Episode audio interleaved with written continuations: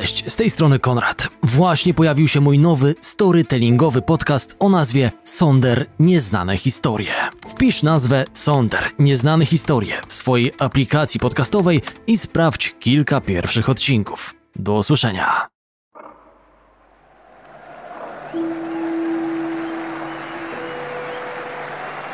trzeciego kwietnia tysiąc dziewięćset osiemdziesiątego drugiego roku. Mecz Ligi Holenderskiej pomiędzy Ajaxem Amsterdam a N E C Nijmegen. Po pierwszej połowie spotkania gracze ze stolicy Holandii prowadzą pewnie dwa do zera. Bramkę otwierającą wynik zdobyła już w siódmej minucie gry legenda światowego futbolu Johan Cruyff. Gwiazda niderlandzkiej piłki nożnej ma już jednak trzydzieści pięć lat i powoli myśli o zakończeniu kariery zawodniczej. Trener Kurt Linder również stara się oszczędzać doświadczonego gracza i szachuje jego siłami. Postanawia, że Jopi dziś zrobił już swoje i nie zamierza wysyłać go na murawę na drugie czterdzieści pięć minut gry. Daje znać jego zmiennikowi, by zaczął się rozgrzewać. osiemnastoletni piłkarz patrzy na Lindera z mieszanką podniecenia, zdenerwowania i determinacji, kotłujących mu się w tym momencie w głowie. To będzie jego debiut w dorosłej drużynie Ajaxu. Smukły, wysoki młodzian zdejmuje z siebie dres i energicznie rozgrzewa mięśnie nóg. Gdy arbiter daje znak obu drużynom, że czas opuścić szatnię i ponownie wyjść na murawę, nastolatek w długich, ciemnych włosach jest już gotowy, by ruszyć w bój. Zgromadzona na amsterdamskim stadionie publiczność za chwilę usłyszy głos spikera. W czterdziestej szóstej minucie gry boisko opuszcza Johan Cruyff. W jego miejsce na placu gry pojawi się debiutujący dziś Marco Van Basten. Kibice witają szczupłego młodziana gromką owacją, co dodaje napastnikowi otuchy i mobilizuje do jeszcze ambitniejszej gry. Marco walczy z defensorami Nijmegen Jaklew. Nadchodzi sześćdziesiąta siódma minuta gry. Sędzia dyktuje rzut wolny dla zespołu gospodarzy. Z prawej strony boiska szybuje wysokie dośrodkowanie w pole karne. Van Basten rusza do lecącej futbolówki, wbiega pomiędzy dwóch stoperów N E C i wybija się w powietrze. Odchyla głowę i z całym impetem uderza czołem w piłkę. Ta mija bezskutecznie interweniującego golkipera rywali. Ajax trzy, Nijmegen zero. Młokos radośnie celebruje zdobycie pierwszego gola w seniorskiej piłce. Fani wiwatują na jego cześć. W tym momencie nie są jeszcze świadomi, że Linder dokonał w przerwie meczu symbolicznej zmiany. Z boiska zszedł stary, uwielbiany przez poddanych cesarz, natomiast oglądana przez nich bramka to istna koronacja nowego króla futbolu w kolorze pomarańczy. Umarł król, niech żyje król. Nazywam się Konrad Szymański, jestem autorem podcastu Historie z boiska. Jeśli słuchacie mnie na YouTubie, będę wdzięczny za zostawienie pozytywnej oceny pod tym filmem. A teraz zaczynamy kolejną historię. Historię Marco Van Bastena. Piłkarscy herosi żyją wiecznie. Seria legendarni. Marco Van Basten urodził się trzydziestego pierwszego października tysiąc dziewięćset sześćdziesiątego czwartego roku w Utrechcie jako Marcel Van Basten. Właśnie takie imię przyszły piłkarz nosił przez kilka pierwszych tygodni swojego życia. Dopiero po jakimś czasie rodzice Malca, pani Leny i pan Joppa Van Bastenowie postanowili dokonać zmiany imienia syna. Wszystko po to, by ulżyć babci chłopca, która miała po prostu problemy z poprawnym wymówieniem jego imienia. W wieku sześciu lat mały Marco zapragnął zostać gimnastykiem. Zachwycony ekwilibrystycznymi popisami wielkich atletów, wyczyniających cuda na drążkach, poręczach i kozłach, marzył, by doprowadzić swoje ciało do takiej samej perfekcji, jak mistrzowie, oglądani przez niego w malutkim, czarno-białym telewizorze. Los zaiste przewidział dla niego ścieżkę wyczynowego sportowca, usłaną pasmem sukcesów, aczkolwiek w innej dyscyplinie. Dyscyplinie, która była poniekąd zapisana w jego genach. Wszak Job Van Basten sam był półprofesjonalnym piłkarzem i marzył, by jego synowie podążyli tą samą drogą. Starszemu nadał nawet imię na cześć swojego piłkarskiego idola, Stanleya Matthewsa. Jednakże to młodszy z braci Van Basten wykazywał większy talent do kopania piłki. Ojciec prędko wybił mu z głowy chęć ubierania obcisłych kostiumów gimnastycznych na rzecz getrów, spodenek i butów z korkami. Sześciolatek został posłany przez tatę na treningi lokalnego klubiku Edo, stając się tym samym oczkiem w głowie zafiksowanego na punkcie futbolu ojca. Kiedy natomiast mały Marko obejrzał rok później, jak Ajax pokonał w finale Pucharu Mistrzów Panathinaikos, pragnienie zostania drugim Wiktorem Czukarinem na dobre ustąpiło marzeniu o byciu zawodowym piłkarzem. Jak już wspominałem, największym orędownikiem rozwijania futbolowego talentu przez Marko był ojciec chłopca, Job. Jego żona Leni często miała do niego pretensje, że skupia się jedynie na ich młodszym synu, zaniedbując starszego o cztery lata Stanleya i córkę Karle. Sam Marko traktował jednak piłkę nożną jako fajną przygodę i nie miał zamiaru poświęcać jej całej uwagi. Jednakże kolejne lata gry w zespołach juniorskich udowadniały, że Basta, jak nazywano go w czasie kariery zawodowej, nie jest tylko dobrym piłkarzem, ale talentem czystej wody. Gdy Van Basten miał jedenaście lat, po raz pierwszy zwrócił uwagę czołowych holenderskich klubów. Na jednym z młodzieżowych turniejów na tyle wyróżniał się na tle rówieśników, że do jego ojca zwrócili się przedstawiciele Feyenoordu Rotterdam, którzy zapragnęli mieć wonderkida z Utrechtu w swoich szeregach. Z Jupem Van Bastenem rozmawiał wówczas sam Leo Benhager, który piastował stanowisko trenera młodzieżowej drużyny Feyenoordu. Van Basten senior odprawił jednak przyszłego selekcjonera kadry Polski z kwitkiem. Uważał, że Marko jest jeszcze za mały, by wyjeżdżać z dala od domu. Niestety, wkrótce dała o sobie znać również największa zmora Van Bastena w czasie jego świetlistej kariery. Kontuzje, częsty dyskomfort, który Basta odczuwał w czasie treningów i gier, poskutkował wizytą u specjalisty. Ortopeda po przebadaniu Marko oznajmił jego ojcu, że ułożenie kostek chłopaka jest na tyle niefortunne, że najlepszym rozwiązaniem dla jego syna byłoby zrezygnowanie z zawodowej kariery. W innym wypadku zbyt częste obciążanie organizmu jednostkami treningowymi mogłoby doprowadzić nawet do kalectwa Van Bastena juniora. Mimo tej niezbyt optymistycznej informacji, Job i Marko zdecydowali się dalej gonić za marzeniami i spełniać piłkarskie ambicje. Szczególnie, że Basta coraz bardziej przysiąkał futbolem. Prowadził dziennik treningów i meczów, w których brał udział, skrzętnie notując najważniejsze informacje. Kiedy był już gwiazdą europejskich boisk, jego ojciec z dumą przechowywał trzy duże notatniki schowane w szufladzie pokoju Marko, który od nastoletnich czasów młodszego syna pozostawał w niezmienionym wystroju, pełen medali, pucharów i dyplomów z czasów juniorskich. W wieku szesnastu lat Marko przeniósł się do U S W Eindhoven, które było najsilniejszym zespołem juniorskim w okolicach Utrechtu. Mimo częstych kontuzji, Basta pozostawał w orbicie zainteresowania wszystkich największych zespołów z Holandii. Chrapkę na młodociany talent miały zarówno Feyenoord, P S V Eindhoven, Ajax oraz miejscowy F C Utrecht. Wybór Marko mógł być tylko jeden.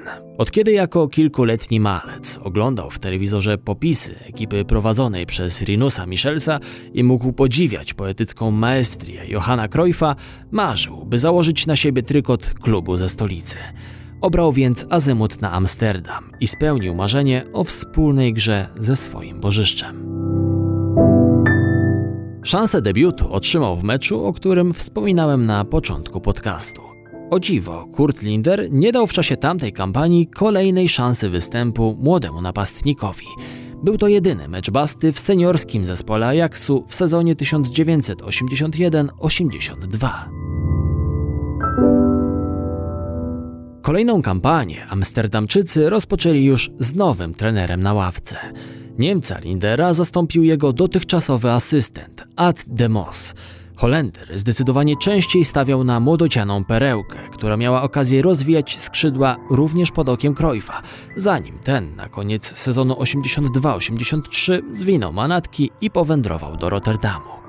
Basta w pierwszym pełnym sezonie gry w seniorskim zespole Ajaxu wystąpił w dwudziestu meczach ligowych i dziewięciokrotnie wpisał się na listę strzelców. Zarówno de Mos, jak i Cruyff, który był olbrzymim autorytetem w klubie, uważali, że osiemnastolatek musi być stopniowo wprowadzany do gry na najwyższym poziomie. Pozycja Van Bastena ugruntowała się rok później. Jego największy rywal do gry w ataku, Wim Kieft, odszedł do Włoch, wybierając grę w barwach A C Pizy.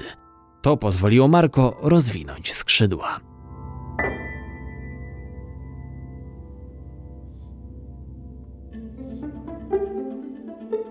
Holenderski wonderkid zawojował rodzimą ligę. W sezonie osiemdziesiąt trzy osiemdziesiąt cztery rozegrał dwadzieścia sześć spotkań, w których pokonał golkipera rywali dwadzieścia osiem razy. Basta zgarnął tytuł króla strzelców Eredivisie i nie oddał go nikomu, aż do momentu swojego odejścia z Ajaxu i wyjazdu za granicę. Jeszcze w tysiąc dziewięćset osiemdziesiątym trzecim roku Marco zadebiutował w seniorskiej reprezentacji Oranje. Zdobył gola już w drugim meczu w narodowych barwach. Była to towarzyska potyczka z Belgami.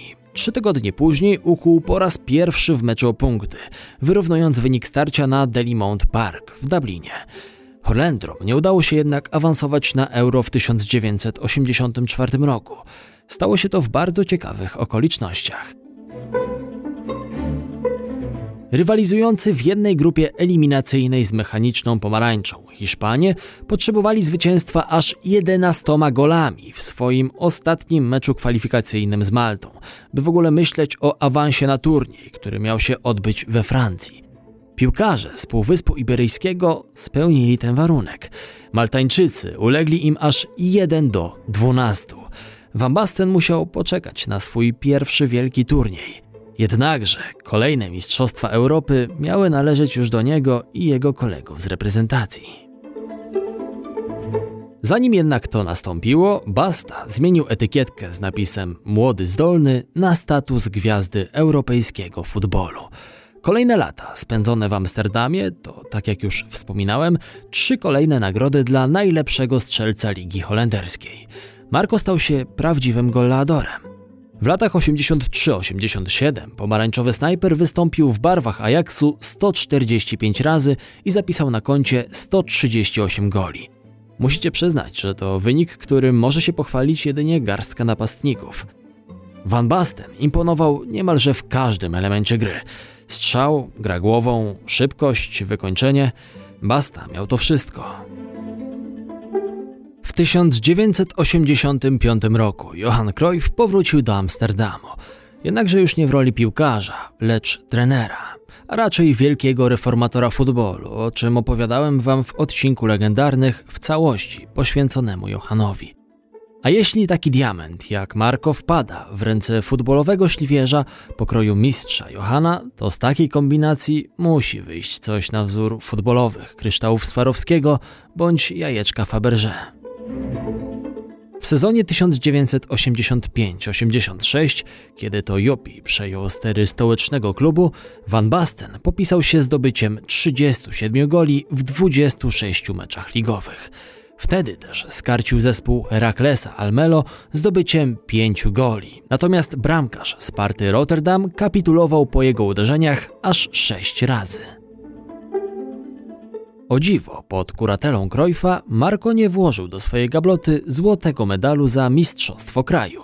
Te zdobywał wcześniej trzykrotnie. Do tego dołożył Puchar Holandii. Dwa kolejne wywalczył już w czasie kadencji mistrza Johana. Liga holenderska powoli zaczynała się robić dla niego za mała. Nim jednak ją opuścił, pozostawił w pamięci kibiców Ajaxu niezliczoną liczbę wspomnień.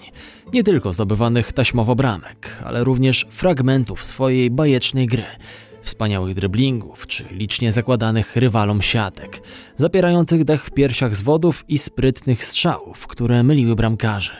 Nikt nie miał już wątpliwości. To Basta był kreowany na nowego mesjasza holenderskiej piłki, który miał przejąć schedę po swoim nauczycielu, Johanie Cruyffie. Niestety, pod koniec tysiąc dziewięćset osiemdziesiątego szóstego roku odezwały się demony obserwujące harmonijną karierę Holendra z najciemniejszych zakamarków, znajdujących się w pełnym obaw i niepewności fragmencie psychiki genialnego napastnika. W czasie meczu ligowego z F C Groningen nie wytrzymała kostka Holendra. Podczas rehabilitacji czarne myśli i słowa usłyszane w dzieciństwie od ortopedy z pewnością nieraz nachodziły głowę Marco, niczym ciemne burzowe chmury na piękne niebieskie niebo.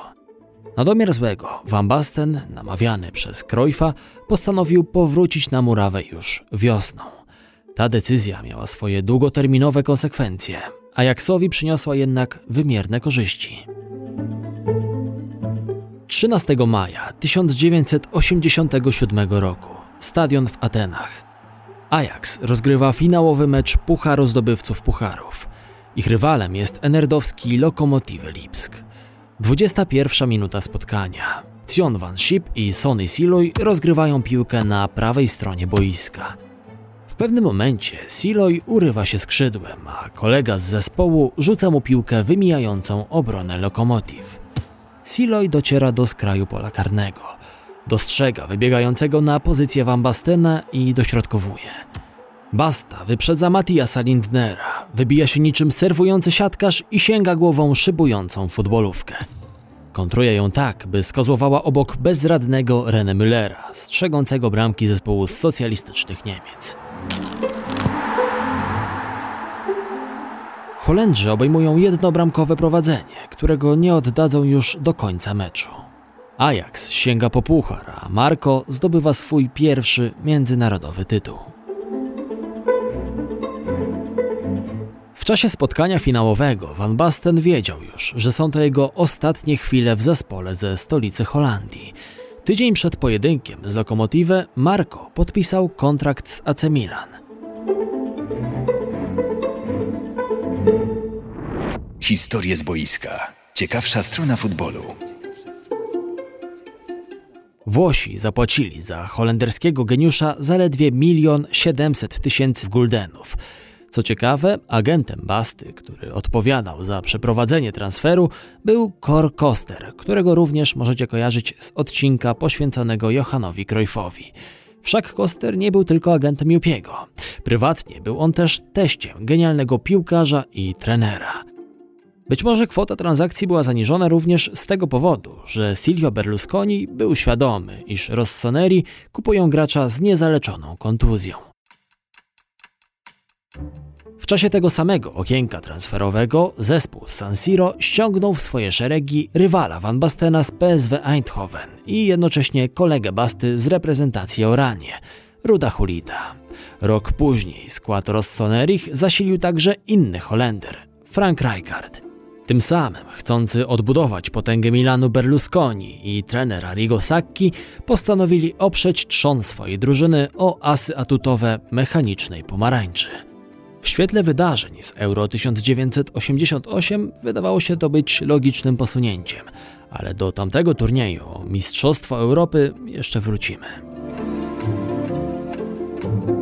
W swoim pierwszym sezonie w czerwono-czarnej koszulce powracający po kontuzji Van Basten nie wyróżnił się niczym szczególnym.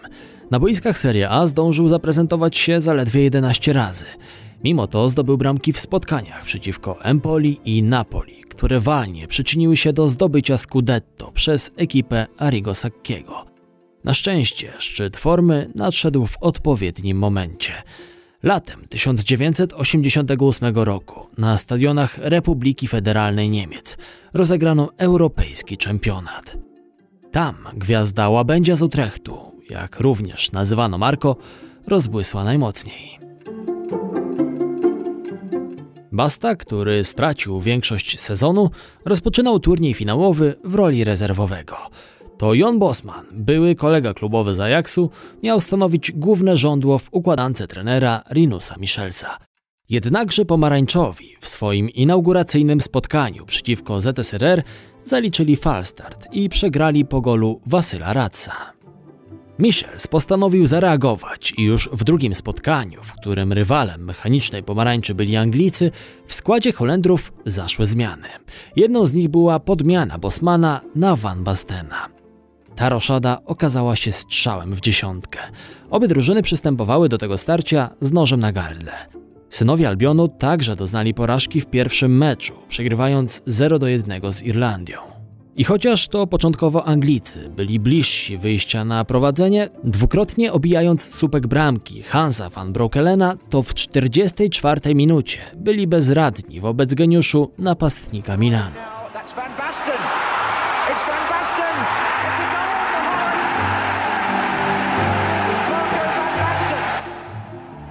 Ruud Gullit dograł piłkę do Basty zewnętrzną częścią stopy.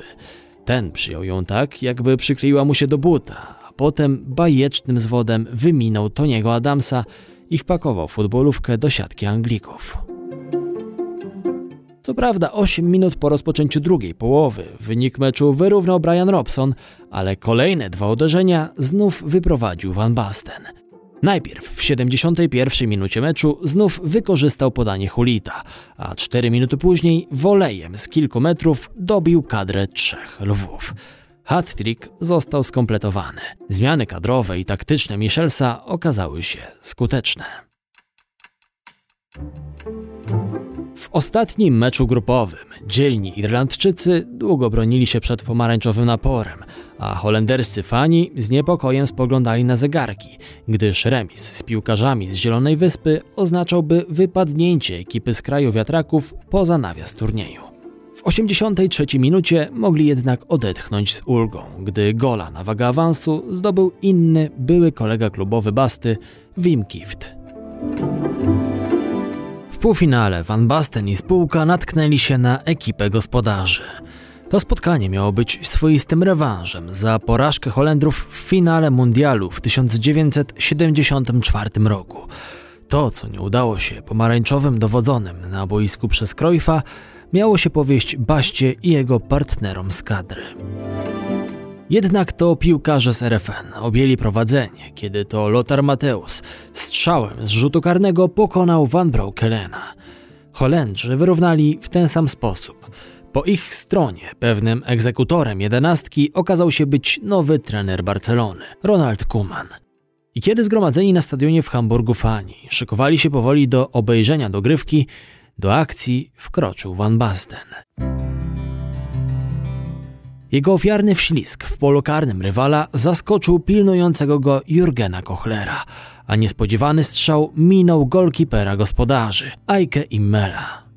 To Niemcy, którzy zazwyczaj przesądzali wyniki spotkań na swoją korzyść w końcowych fragmentach gry, tym razem odpadli w dramatycznych okolicznościach. Dodatkowe oburzenie wśród niemieckiej opinii publicznej wywołał strzelec pierwszego gola, Ronald Koeman, który po meczu celebrował wygraną, udając, że podciera się koszulką meczową Olafa Tona. Finał był powtórką meczu inauguracyjnego i zarazem okazją do rewanżu dla podopiecznych Michelsa. Naprzeciw mechanicznej pomarańczy ponownie stanęli Sowieci. Zdeterminowani Holendrzy nie pozwolili sobie jednak na kolejną wpadkę. Stadion olimpijski w Monachium, który był cichym świadkiem klęski Niderlandczyków w tysiąc dziewięćset siedemdziesiątym czwartym roku, tym razem miał być symbolem największego sukcesu tamtejszego futbolu. Rosjan napoczął Ruud Gullit, który silnym strzałem głową skierowanym pod poprzeczkę pokonał radzieckiego golkipera Rinata Dasajewa. Jednak to sytuacja z pięćdziesiątej czwartej minuty przeszła do historii. Biegnący lewym skrzydłem Arnold Muren dośrodkował w pole karne Z S R R. Piłka leciała na skraj prostokąta, wyznaczającego strefę penitencjarną, która otaczała bramkę Dasajewa. Kąt był ostry i wydawało się, że Marco Van Basten, będący adresatem podania Murena, przyjmie piłkę i albo odegra ją do lepiej ustawionego partnera, albo wda się w dribbling i spróbuje wywalczyć dogodniejszą pozycję do oddania strzału. Mało kto spodziewał się, że Basta wybierze najbardziej karkołomny wariant. Snajper A C Milanu zdecydował się kopnąć piłkę wolejem w kierunku bramki przeciwnika. Decyzja przedziwna, gdyż Dasajew pilnował bliższego słupka i w znacznym stopniu ograniczał szanse na powodzenie tej próby. Chwilę później bramkarz Spartaka Moskwa zachwiał się tylko na boki, niczym dobrze trafiony bokser. Zapewne nadal nie dowierzał w to, co się stało przez kilka ułamków sekundy. Atomowe uderzenie łabędzia z Utrechtu świsnęło mu tylko nad wyciągniętą ręką i dzięki idealnej trajektorii lotu wpadło do strzeżonej przez niego bramki.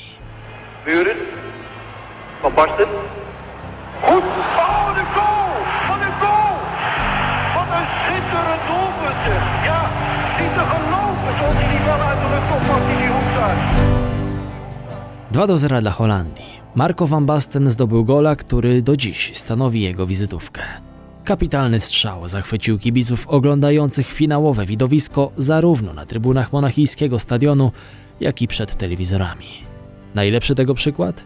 Pewne małżeństwo z Niemiec na tyle zachwyciło się wyczynem holenderskiego asa, że postanowiło w przyszłości nadać imię swojemu synowi na jego cześć. Dodam tylko, że owe małżeństwo, pan Thomas oraz pani Manuela, nosili nazwisko Royce, a ich syn do dziś reprezentuje barwy Borussii Dortmund.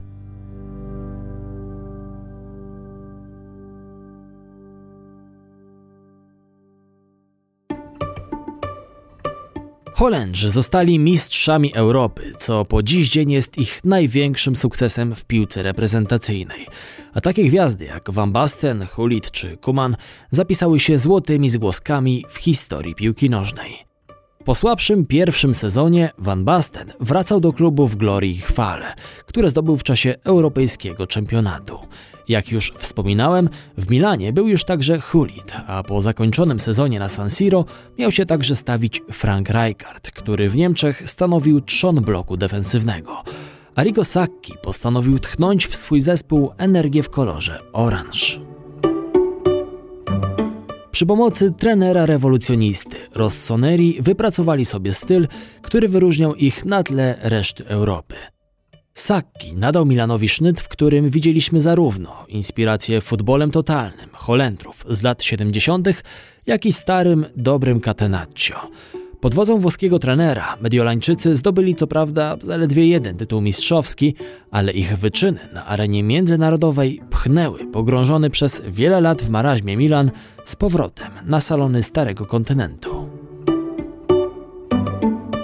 Chociaż w kolejnych dwóch kampaniach ligowych Scudetto pozostawało tylko w sferze marzeń Rossonerich, to do klubowej gabloty trafiły dwa puchary mistrzów. W sezonie tysiąc dziewięćset osiemdziesiątym ósmym osiemdziesiątym dziewiątym po niemrawym początku czerwono-czarni zaliczyli kapitalny finisz tych rozgrywek, kiedy to najpierw odprawili w meczu rewanżowym na San Siro Real Madryt wynikiem pięć do zera, a w finale nie dali żadnych szans Stiele Bukareszt, ogrywając Rumunów na Camp Nou aż cztery do zera. Maszyna Sackiego parła do przodu niczym taran, a impetu nadawał jej Van Basten, który z dziesięcioma golami na koncie zgarnął koronę króla strzelców Pucharu Mistrzów. Połowa tego dorobku padła łupem Basty w meczach półfinałowych i finale. Kapitalna forma holenderskiego snajpera, ciągnąca się od pamiętnych mistrzostw Europy, skutkowała również licznymi wyróżnieniami indywidualnymi. Najważniejsze z nich, czyli złotą piłkę France Football, zgarniał dwa razy z rzędu, zarówno w roku osiemdziesiątym ósmym, jak i osiemdziesiątym dziewiątym. I nie był to ostatni raz. W tamtym czasie Marco został także twarzą firmy odzieżowej Diadora. Wypuszczony na rynek model butów piłkarskich San Siro Van Basten w ciągu pięciu lat ponoć zarobił dla włoskiego przedsiębiorstwa dwa miliony dolarów. Przyznajcie, spora sumka. Na pewno wielu z Was kojarzy firmę Diadora. Jestem ciekaw, czy ktoś z Was może miał kiedyś taki model butów San Siro Van Basten, a może u kogoś się zachowały również same buty. Jeżeli macie jakieś zdjęcia, bardzo chętnie bym je zobaczył. Możecie się pochwalić, czy mieliście może kiedyś takie e, buty w komentarzach na YouTube albo na Instagramie. A my idziemy dalej. Rok później Sacchi i jego piłkarze obronili najważniejszy klubowy puchar. Rossoneri znów wyrzucili poza nawias turnieju Real Madryt, a do pokonania belgijskiego Mechelen i Bayernu Monachium potrzebowali dogrywek. W finale ograli Benfikę jeden do zera po bramce Rijkaarda, przy której asystował Van Basten. Holenderski napastnik tym razem na przestrzeni całych rozgrywek dołożył zaledwie trzy gole. W zamian sięgnął po koronę króla strzelców Serie A. Na dokładkę wraz z kolegami triumfowali w meczu o Superpuchar Europy. Ówczesny Milan był perfekcyjnie naoliwionym mechanizmem, który wielu ekspertów określa jako protoplastę Barcelony Pepa Guardioli. Dziennikarze France Football otwarcie pisali na swoich łamach, że futbol po erze drużyny Sacchiego już nigdy nie będzie taki sam. I chociaż trenerowi, który nigdy nie grał zawodowo w piłkę, udało się nagiąć do swoich kontrowersyjnych metod treningowych wielkie gwiazdy futbolu, nie oznaczało to, że owi zawodnicy bezgranicznie mu zaufali i darzą go wielkim szacunkiem. Chyba najbardziej sceptyczny wobec włoskiego trenera był Basta. W przerwie między sezonami doszło do kłótni pomiędzy oboma panami. Marco nie podobało się wiele pomysłów opiekuna Milanu i nie miał zamiaru gryźć się w język. Otwarcie mówił o tym, co w metodach treningowych Sacchiego jest trudne do zaakceptowania. Być może mierzwił go fakt, że zarządza nim człowiek, który nigdy nie powąchał szatni jako zawodnik i nie ma w tym względzie doświadczenia. Z drugiej strony miał do czynienia z człowiekiem, pod którego skrzydłami został mistrzem Włoch i dwa razy sięgał po Puchar Mistrzów, a Sacchi znał swoją wartość i nie miał zamiaru dać sobie skakać po głowie. Basta spędził dużą część kolejnego sezonu na ławce rezerwowych. Szkoleniowiec Rossoneri uznał, że zza linii bocznej będzie miał jeszcze lepszy pogląd na grę swoich kolegów i być może uraczy go kolejną porcją błyskotliwych rad. Przez napiętą sytuację i problemy w klubie Holender zaliczył słaby sezon. W trzydziestu jeden meczach ligowych zdobył jedenaście goli, co jak na jego standardy strzeleckie było wynikiem mało satysfakcjonującym. Jednak na koniec sezonu Sacchiego w klubie już nie było i Van Basten znowu mógł oddychać pełną piersią. Nie tylko on był już zmęczony rygorystycznym stylem pracy swojego trenera. Na zamordystyczne metody Włocha narzekali także inni zawodnicy klubu z San Siro i wkrótce Silvio Berlusconi postanowił podziękować Arrigo Sacchiemu. Na domiar złego Milan został wykluczony z Pucharu Europy na rok, po tym jak drużyna z Italii odmówiła ponownego wyjścia na murawę w meczu z Marsylią, w czasie którego awarii uległy reflektory. To akurat nie było winą Sacchiego, lecz prezesa Adriano Gallianiego, który podjął tę decyzję. Mimo to po latach Sacchi odnosił się w stosunku do Marco bardzo pozytywnie, komplementując go jako piłkarza. Marco Van Basten pozostaje dla mnie najlepszym napastnikiem wszechczasów. Żaden inny napastnik nie pracował dla zespołu tak ciężko jak Marco w Mediolanie. Pamiętam go przede wszystkim ze względu na jego elegancję, wdzięk i niesamowitą jakość.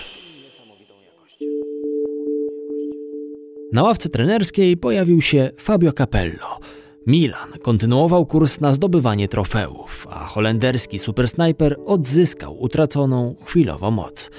Pod skrzydłami nowego opiekuna A C Milan przez cztery sezony z rzędu sięgał po Scudetto. W czasie sezonu tysiąc dziewięćset dziewięćdziesiąt jeden dziewięćdziesiąt dwa Van Basten w trzydziestu jeden ligowych występach ustrzelił dwadzieścia pięć goli, co było jego najlepszym wynikiem podczas okresu spędzonego w Serie A. Ten rezultat strzelecki zapewnił mu oczywiście drugi w karierze tytuł Króla Strzelców Ligi Włoskiej. Zgarnął także po raz trzeci statuetkę Złotej Piłki. Więcej takich wyróżnień na swoim koncie mają tylko Messi i Cristiano Ronaldo. Tyle samo Platini i Cruyff.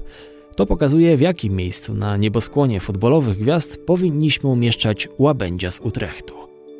Być może jego pozycja byłaby jeszcze silniejsza, ale piłkarska kariera Basty niestety zbliżała się do końca. W tysiąc dziewięćset dziewięćdziesiątym drugim roku Holendrzy udali się do Szwecji, by bronić tytułu najlepszej ekipy Starego Kontynentu. Mechaniczna pomarańcza była jednym z faworytów do odniesienia końcowego zwycięstwa, jednak ich udział w turnieju zakończył się na półfinale, gdzie po rzutach karnych wyeliminowali ich późniejsi, sensacyjni triumfatorzy tamtego czempionatu – Duńczycy. O nich opowiem Wam przy okazji Euro w dwa tysiące dwudziestym pierwszym roku. O porażce kadry Oranje przesądził jeden nieudany rzut karny. Piłkarzem przechytrzonym przez Petera Schmeichela okazał się być Van Basten. Po tym spotkaniu Marco przywdział pomarańczowy trykot reprezentacji już tylko trzykrotnie. Po raz ostatni pokazał się publiczności w meczu międzypaństwowym czternastego października tysiąc dziewięćset dziewięćdziesiątego drugiego roku. W ramach eliminacji do Mistrzostw Świata w tysiąc dziewięćset dziewięćdziesiątym czwartym roku Holendrzy podejmowali na stadionie w Rotterdamie prowadzoną przez Andrzeja Strejlała, reprezentację Polski. Biało-czerwoni zremisowali tamten mecz dwa do dwóch.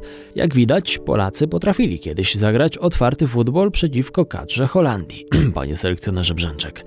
Licznik łabędzia z Utrechtu zatrzymał się na pięćdziesięciu ośmiu występach i dwudziestu czterech golach dla narodowej kadry.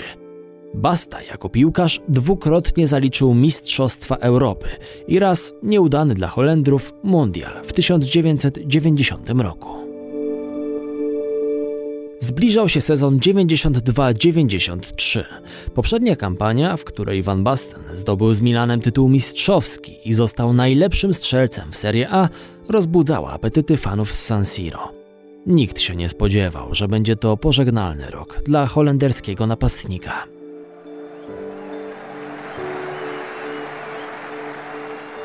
dwudziestego szóstego maja tysiąc dziewięćset dziewięćdziesiątego trzeciego roku. osiemdziesiąta szósta minuta finału Ligi Mistrzów.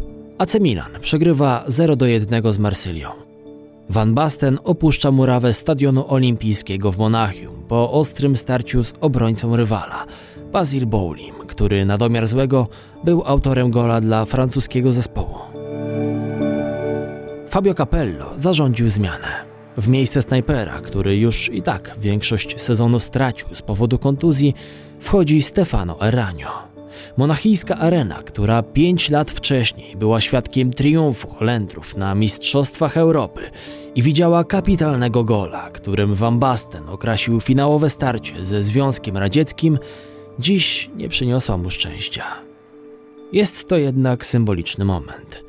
Zgromadzeni kibice jeszcze tego nie wiedzą, ale Basta właśnie opuszcza murawę, by już więcej nie powrócić na nią jako czynny piłkarz. Właśnie w tym miejscu, w którym osiągnął apogeum swoich możliwości, wzniósł się na wyżyny własnego kunsztu. Los kazał mu zapłacić cenę za lata wypełnione sukcesami.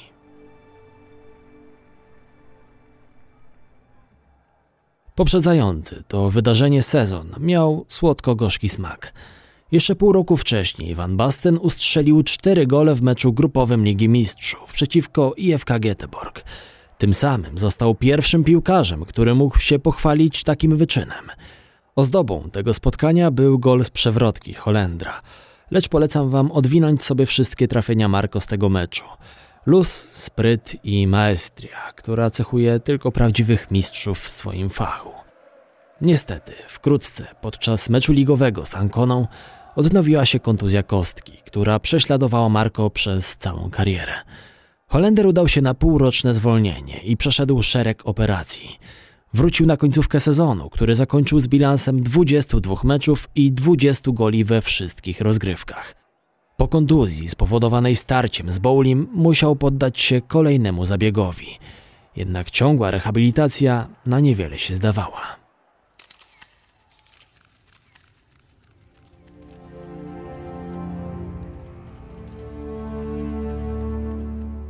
siedemnastego sierpnia tysiąc dziewięćset dziewięćdziesiątego piątego roku. Tego dnia władze Milanu zwołały specjalną konferencję prasową. Był duszny letni dzień. To, co mieli zamiar ogłosić włodarze Rossonerich, z pewnością spowodowało, że niejednemu fanowi ekipy mistrzów Włoch zabrakło tlenu. Po dwuletniej, bezskutecznej walce o pełen powrót do zdrowia, który umożliwiłby ponowną grę w futbol, Marco Van Basten rzucił biały ręcznik i postanowił zakończyć karierę. La notizia è corta, semplicemente ho deciso di smettere.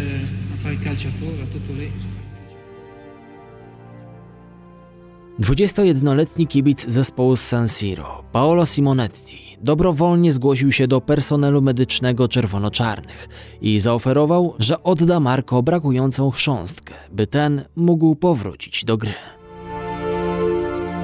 Na nic się to zdało. Lekarze powiedzieli fanatykowi pragnącemu znów ujrzeć swojego idola na boisku, że takich zabiegów się nie praktykuje. Przed pierwszym meczem nowego sezonu Basta wyszedł na środek San Siro i pożegnał się z żywiołowo reagującymi sympatykami A C Milan. Piłkarze umierają dwa razy w życiu. Najpierw, kiedy kończą karierę. Żegnałem się z San Siro wypełnionym do ostatniego miejsca, przyćmiony bólem kostki, który mnie nie opuszczał od lat. Umierałem jako piłkarz. Byłem gościem na swoim pogrzebie. Oglądający tę scenę z ławki rezerwowych Fabio Capello nie krył łez wzruszenia. Tak charakteryzował byłego kolegę z reprezentacji i Milanu Ruud Gullit. Marco Van Basten to jeden z najbardziej kompletnych napastników, jakich znałem i bez wątpienia najlepszy, z jakim grałem. Wszystko przychodziło mu łatwo. Sam był w stanie wypracować sobie bramkę. Doskonale radził sobie tam, gdzie nie dało się wcisnąć szpilki. Świetnie grał w powietrzu. Nie bał się pojedynków jeden na jednego. Był doskonały technicznie, szybki i imponował spokojem wykończenia. Często obserwowałem go na boisku i myślałem sobie, co też ten Bassi wymyślił. Nigdy czegoś takiego nie widziałem. Niewiarygodne. Marco potrzebował skrawka przestrzeni, by zdobyć bramkę. Cudownie się go oglądało, był niezwykle eleganckim zawodnikiem. Zarazem jednak potrafił zachować się na boisku nieprzyjemnie, a nawet złośliwie. Przede wszystkim był zupełnym egoistą. Jeśli to nie on strzelił, a ktoś inny z drużyny, krzyczał „Hej, oddajcie mi piłkę, dajcie mi ją, no już!”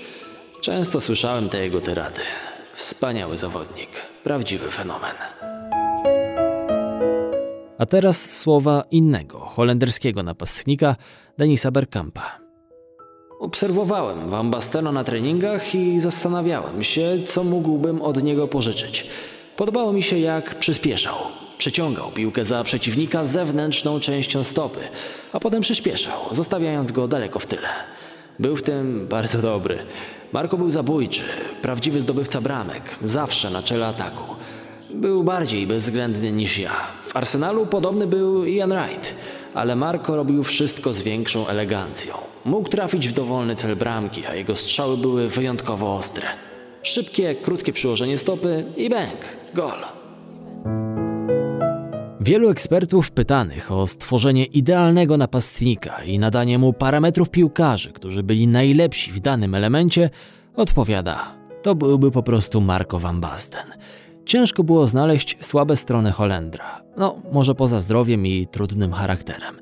Zdaje się, że na opowiadanie o jego zaletach musielibyśmy poświęcić osobny podcast.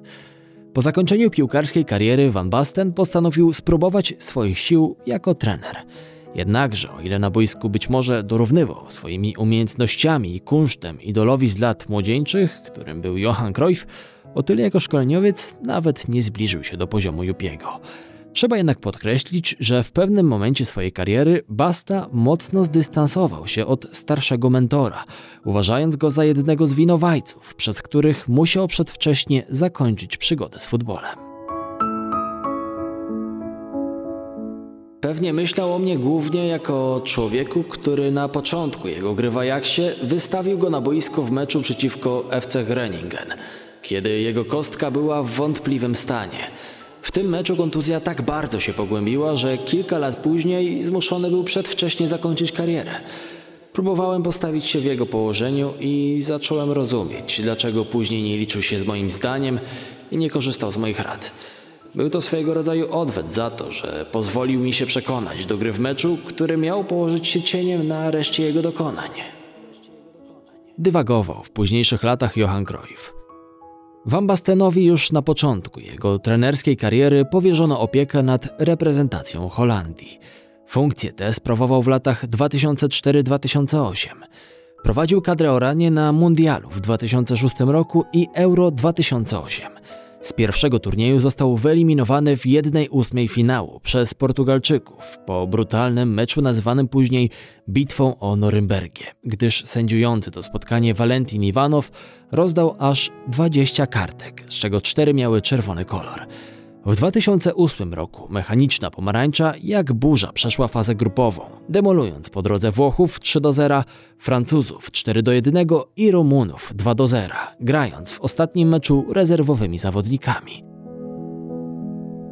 Gdy wszyscy myśleli, że oto narodził nam się faworyt do wygrania turnieju, który za sprawą Basty nawiąże do ekipy z osiemdziesiątego ósmego roku, Holendrzy niespodziewanie ulegli po dogrywce czarnemu koniowi tamtego czempionatu – Rosjanom. Wkrótce Marco zrezygnował z roli selekcjonera i został szkoleniowcem Ajaxu Amsterdam. Jednakże ani praca w stolicy kraju, ani w Heerenveen, ani w A Z Alkmaar nie przyniosła spodziewanych efektów. Miałem tę trwałą kontuzję, nie grałem w piłkę nożną przez osiem lat. Potem, kiedy wracasz, naprawdę chcesz dać coś więcej. Ja jednak byłem bardzo opóźniony. Na przykład nie mogłem fizycznie uczestniczyć w treningu. Kostka była na to zbyt słaba. Zostałem odizolowany z tego powodu. Byłem poza grupą. Nie pomagał mi również brak altruizmu.